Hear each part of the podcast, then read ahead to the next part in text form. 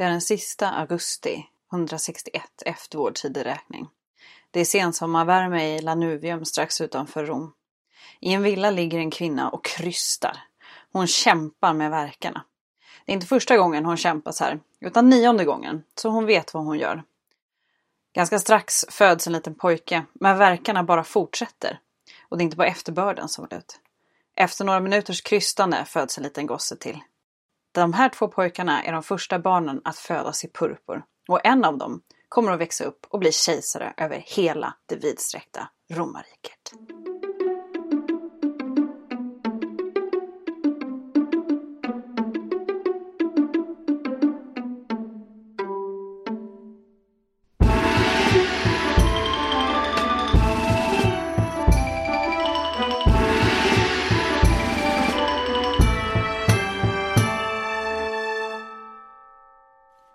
Och välkommen till Podius Castus, en podd om antiken. Idag med mig Hanna och idag så ska vi höra ett minisnitt om den romerska kejsaren Commodus. Och som ni förstod i inledningen så rör vi oss i det romerska imperiet. Republiken som hade varit innan tog slut eh, år 27 före vår tideräkning brukar man räkna slutet. Och det var ju i och med att Augustus tog makten och blev enväldig härskare. Eh, efter honom så har makten ärvts i olika led. Och de senaste åren, närmare där vi rör oss, då har makten ärvts via adoption. Då har eh, den sittande kejsaren valt att adoptera en man som han anser lämplig, eh, som inte då har haft släktband till honom själv. Eh, år 161 efter vår tideräkning där vi rör oss i så är det Marcus Aurelius som är kejsare. Han blev adopterad i vuxen ålder av den sittande, eller dåvarande sittande kejsaren Antoninus Pius. Eh, och Marcus Aurelius han var väldigt ofta ute i fält. Det var under hans regeringstid så var det väldigt mycket eh, krig och slag så han var ofta ute. Han hade gift sig med Faustina den yngre som var dotter till hans föregångare. Eh, och det var ett väldigt fruktsamt äktenskap. De fick 14 barn, varav då i alla fall ett tvillingpar. Och det är ju en av de här två tvillingarna vi ska prata om idag. Ehm, och det är då Commodus. Så den 31 augusti 161 efter vår tideräkning så föds han tillsammans med den något äldre tvillingen Aurelius Fulvius Antoninus. Antonius, förlåt, Antonius hette han. Och eh, Aurelius Fulvius Antonius var den förstfödda av dessa två och de föddes då den 31 augusti 161 efter vår tideräkning. de här två barnen är de första att födas i purpur. Eh, och det betyder att man när man föds så är ens pappa redan kejsare. Innan har det inte varit så utan eh, man, även om man har släktband, man är rakt nedstigen led, eh, så, ha, så föddes man innan ens pappa hade kommit till makten. Eh, men kommer då sannolikt först ut i det här. Och de var ju som sagt väldigt många syskon och vi kommer få höra mer om speciellt en av dem lite senare. Tyvärr vet vi inte jättemycket om hans barndom. Det finns inte så pass mycket nedtecknat om den här perioden som man skulle kunna tänka sig.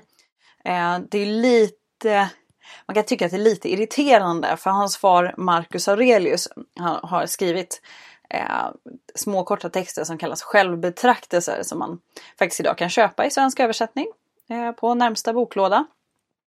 Eh, och där nämns ibland eh, liksom hans familj och hans son och i, i förhållande till andra frågor. Men det är ju inte en regelrätt biografi eh, över hans liv och hans familj och hur han tänker. Eh, så det kan vara lite störande. Men de här två tvillingarna de överlever födseln. Det gör också deras mamma. Vilket är ju lite imponerande med tanke på läkekonsten. Eh, men storebrorsan Antonius han dör när han är cirka fyra år gammal. Och då finns det bara en till bror kvar i livet och han heter Marcus Annius Versus.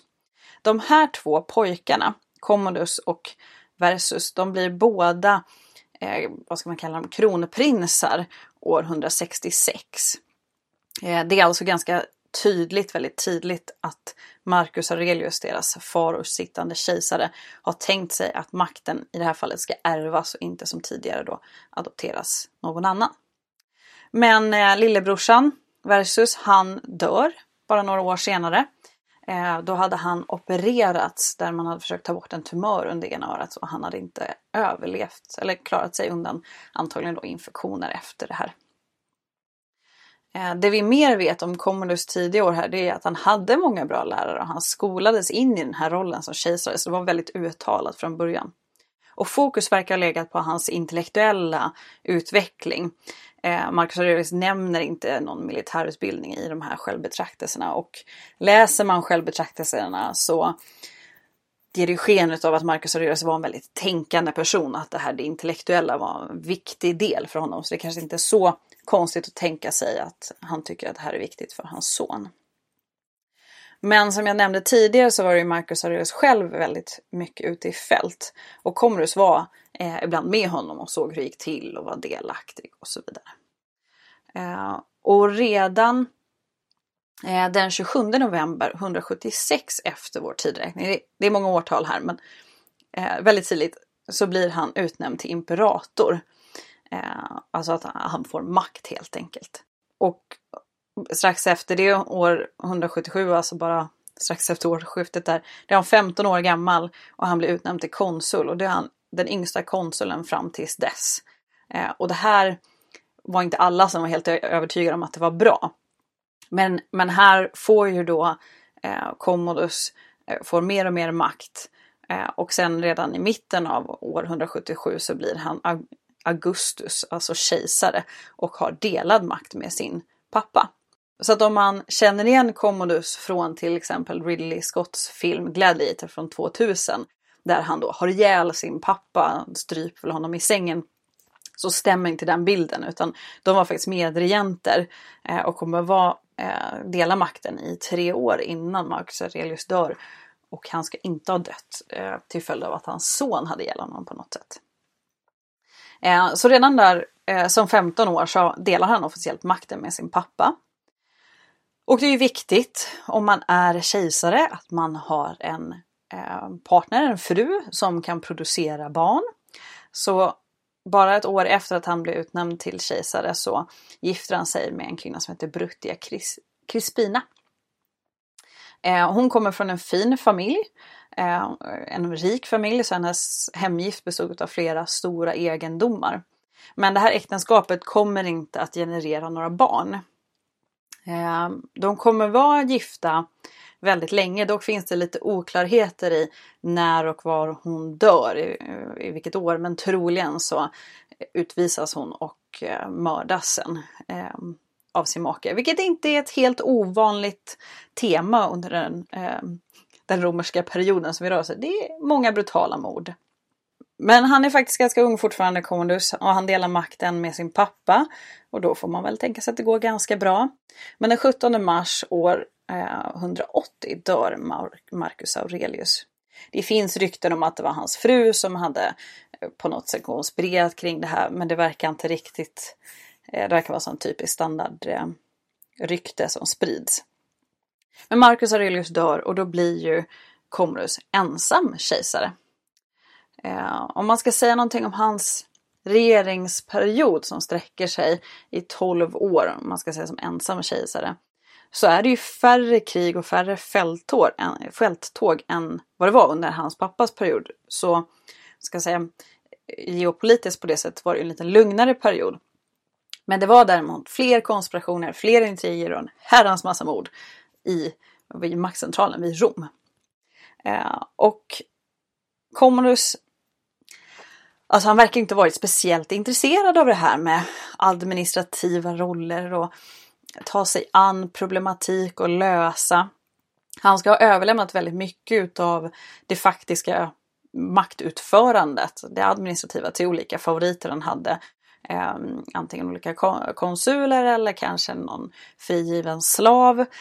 En frigiven slav ansågs ju oftast vara ett lämpligt alternativ för de kan liksom inte få för mycket makt inbyggt i systemet. Men vid det här laget så har han ju då inga andra bröder vid liv, men han har ju fortfarande systrar. Eh, ett par faktiskt. Eh, och den äldsta utav dem, Lucilla, hon var tio år äldre än sin lillebror kejsaren. Eh, och hon kommer att spela en lite stor roll här. Hon är faktiskt också med i den här Ridley Scott-filmen. Men Lucilla, hon har redan titeln Augusta, alltså kejsarinna. Eh, och den fick hon eh, från sitt tidigare äktenskap med Lucius Verus. Eh, och han hade då varit medregent med Marcus Aurelius. Så hon har kvar den titeln, men hon har inte samma formella makt som Commodus eh, nya fru. Och det sägs att hon då ska ha varit avundsjuk på, på fruns nya makt eller så ansåg hon kanske bara inte att lillebrorsan var så jäkla bra på sitt jobb. Eh, men hon ska ha försökt manövrera ut sin lillebror Eh, och då är vi eh, år 182. Eh, och det här gör hon då genom att förmå två män, ryktas om att de är hennes älskare. Kan ju vara så att de faktiskt bara är allierade. Men de ska då försöka mörda Commodus när han är på väg in på en teater. Eh, de misslyckas. Livvakten, hans livvakt hinner stoppa dem. Eh, båda männen avrättas. Eh, Lucilla hon avrättas inte direkt utan hon skickas i exil och mördas lite senare. Så redan här har det alltså, det har inte gått speciellt lång tid, det har gått två år sedan han fick makten själv och redan utsatt för ett eh, större konspiration och mordförsök. Kan ju inte varit helt enkelt ändå. Och efter det här mordförsöket så börjar Komros hålla sig undan Rom. Han åkte tillbaka, han hade ju flera egendomar, eller familjen, men han var ju överhuvud, hade ju flera egendomar. Eh, och han var då bland annat i Lanuvium. Det är ju inte så långt från Rom, men han höll sig där. Eh, han var väldigt atletisk av sig, så han ägnade sig mycket åt sporter. Eh, och vet man något om Commodus så vet man säkert att han eh, gillade att vara gladiator på arenan och det gjorde han. Eh, han stred som gladiator eh, och jag tror att mycket av det som har kommit ner till oss det är sånt som händer under hans senare år. Men han utförde sporter, mycket gjorde han liksom rent privat bland vänner. Eh, men sen även ibland publikt. Och för att han ska ha tid med alla de här sportandet så måste ju någon annan sköta själva, ja, själva jobbet. Eh, som han egentligen inte gör så mycket åt. Eh, och han överlåter väldigt mycket av administrationen till en rad olika personer. Men en som får väldigt mycket inflytande är en man som heter Kleander. Eh, den här Kleander, han, han å andra sidan, han gillar makt. Han roffar åt sig mer och mer. Eh, han kommer på en ganska bra affärsidé. Han gör så att han, han får ju då rollen att utse ämbeten och positioner och eh, konsuler till exempel. Så han börjar sälja de här ämbetena som en liten side business. Du ger mig pengar, jag ger dig en, eh, en maktposition. Han kunde själv inte få den maktpositionen. Eh, vilket ju gör honom väldigt, väldigt rik och också väldigt farlig. Eh, han, helt plötsligt sitter ju han och bestämmer över vilka som ska bestämma i Rom. Det här skapar ju mer missnöje, inte bara på Kleander utan även då på Commodus som låter honom hållas. Så det blir ännu fler mordförsök på Commodus. De misslyckas. Eh, han blir kanske lite mer paranoid. Eh, han drar sig i alla fall ännu mer undan de publika delarna. Vilket man i och för sig kan förstå. Och så händer det ju så att Rom drabbas av matbrist. Och det här är ju då efter ganska mycket missnöje. Kleander sköt väl kanske inte det här jättebra. Eh, det leder till ett uppror bland folket. Det det Kleander jagas längs med gatorna eh, och sen låter faktiskt Commodus avrätta honom. Och den som har övertalat Commodus att avrätta Kleander som ändå liksom har skött det administrativa åt honom. Det ska ha varit Commodus älskarinna Marcia. Hon ska ha övertalat honom till detta. Ja, för någonstans här har Commodus antingen bara tröttnat på sin hustru eller helt enkelt eh, utvisat henne och haft ihjäl henne. Men hon figurerar inte längre utan det är den eh, här älskarinnan som har tagit ganska stor plats. Och hon ska eh, kunna tydligen leda honom och vara ganska involverad i vad som händer. Men jag nämnde ju att Commodus eh, gillade sport, han var en atlet. Han hade väl kanske hellre velat vara eh, ja, proffs på någonting. Om han hade levt idag hade det kanske passat lite bättre. Men det här tar sig inte bara uttryck i att han eh, sportar mycket, han är med i gladiatorspel och andra sådana tillfällen. Eh, utan han lägger väldigt mycket vikt vid det här, till exempel i statyer och på andra avbildningar, hur gudalik han var. Han liknar sig själv eh, med Herkules. Eh, den halvguden som finns i mytologin. Herkules var ju väldigt eh, muskulös, han var väldigt stark, han var beskyddare. Ehm, han Eh, om, om ni känner till Herkules så blev han utsatt för flera vedermödor där han eh, räddade olika folk eller platser från olika bestar och, och sådär. Och han, Commodus gör det här mer än vad andra kejsare har gjort innan.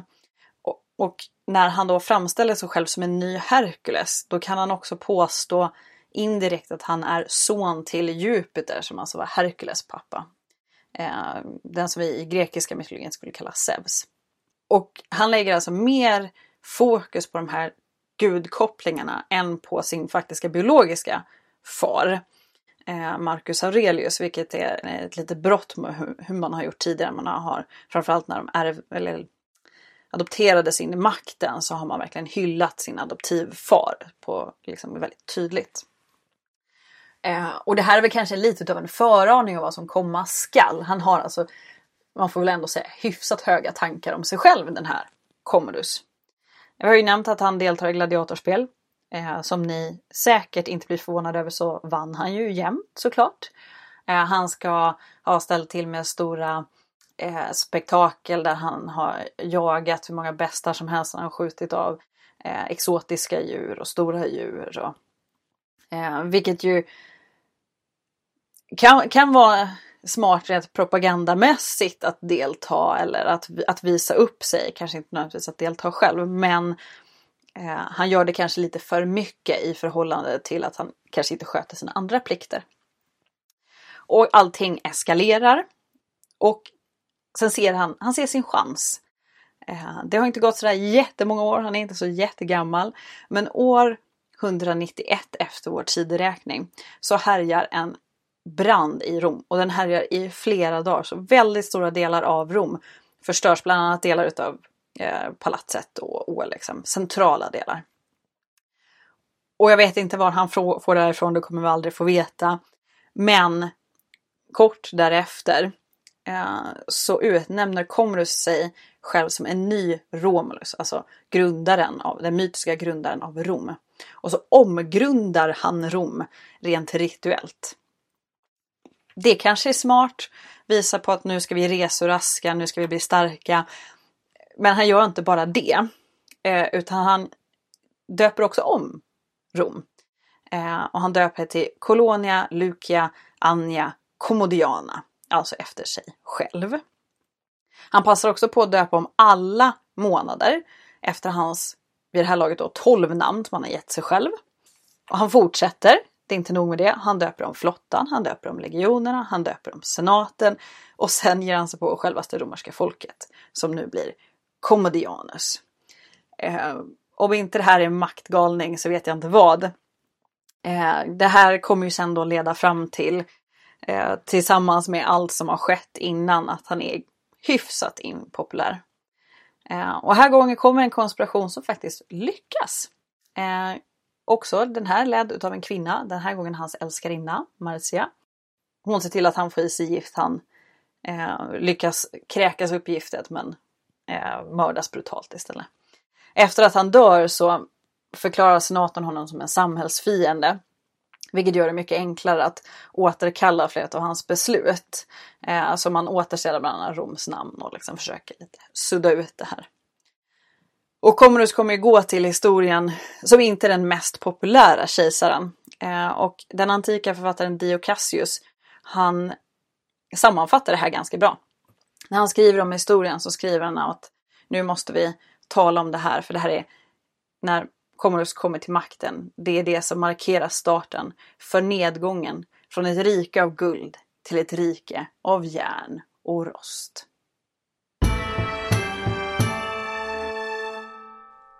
Och det var dagens minisnitt om Commodus. Eh, har ni några frågor på det här ämnet eller andra ämnen? Ris eller ros eller någonting ni vill veta så kan ni skriva till oss. Eh, antingen så gör ni det per mail och då når ni oss på podiuscastus.gmail.com. Det är podius med 2D och castus med C i ett ord. Eller så går ni in på Instagram och där hittar ni oss under samma namn, Podius Castus. Eh, antingen skriver ni direkt på oss eller kommenterar på ett inlägg eh, och så såklart följ oss där. Tack för idag och på återhörande!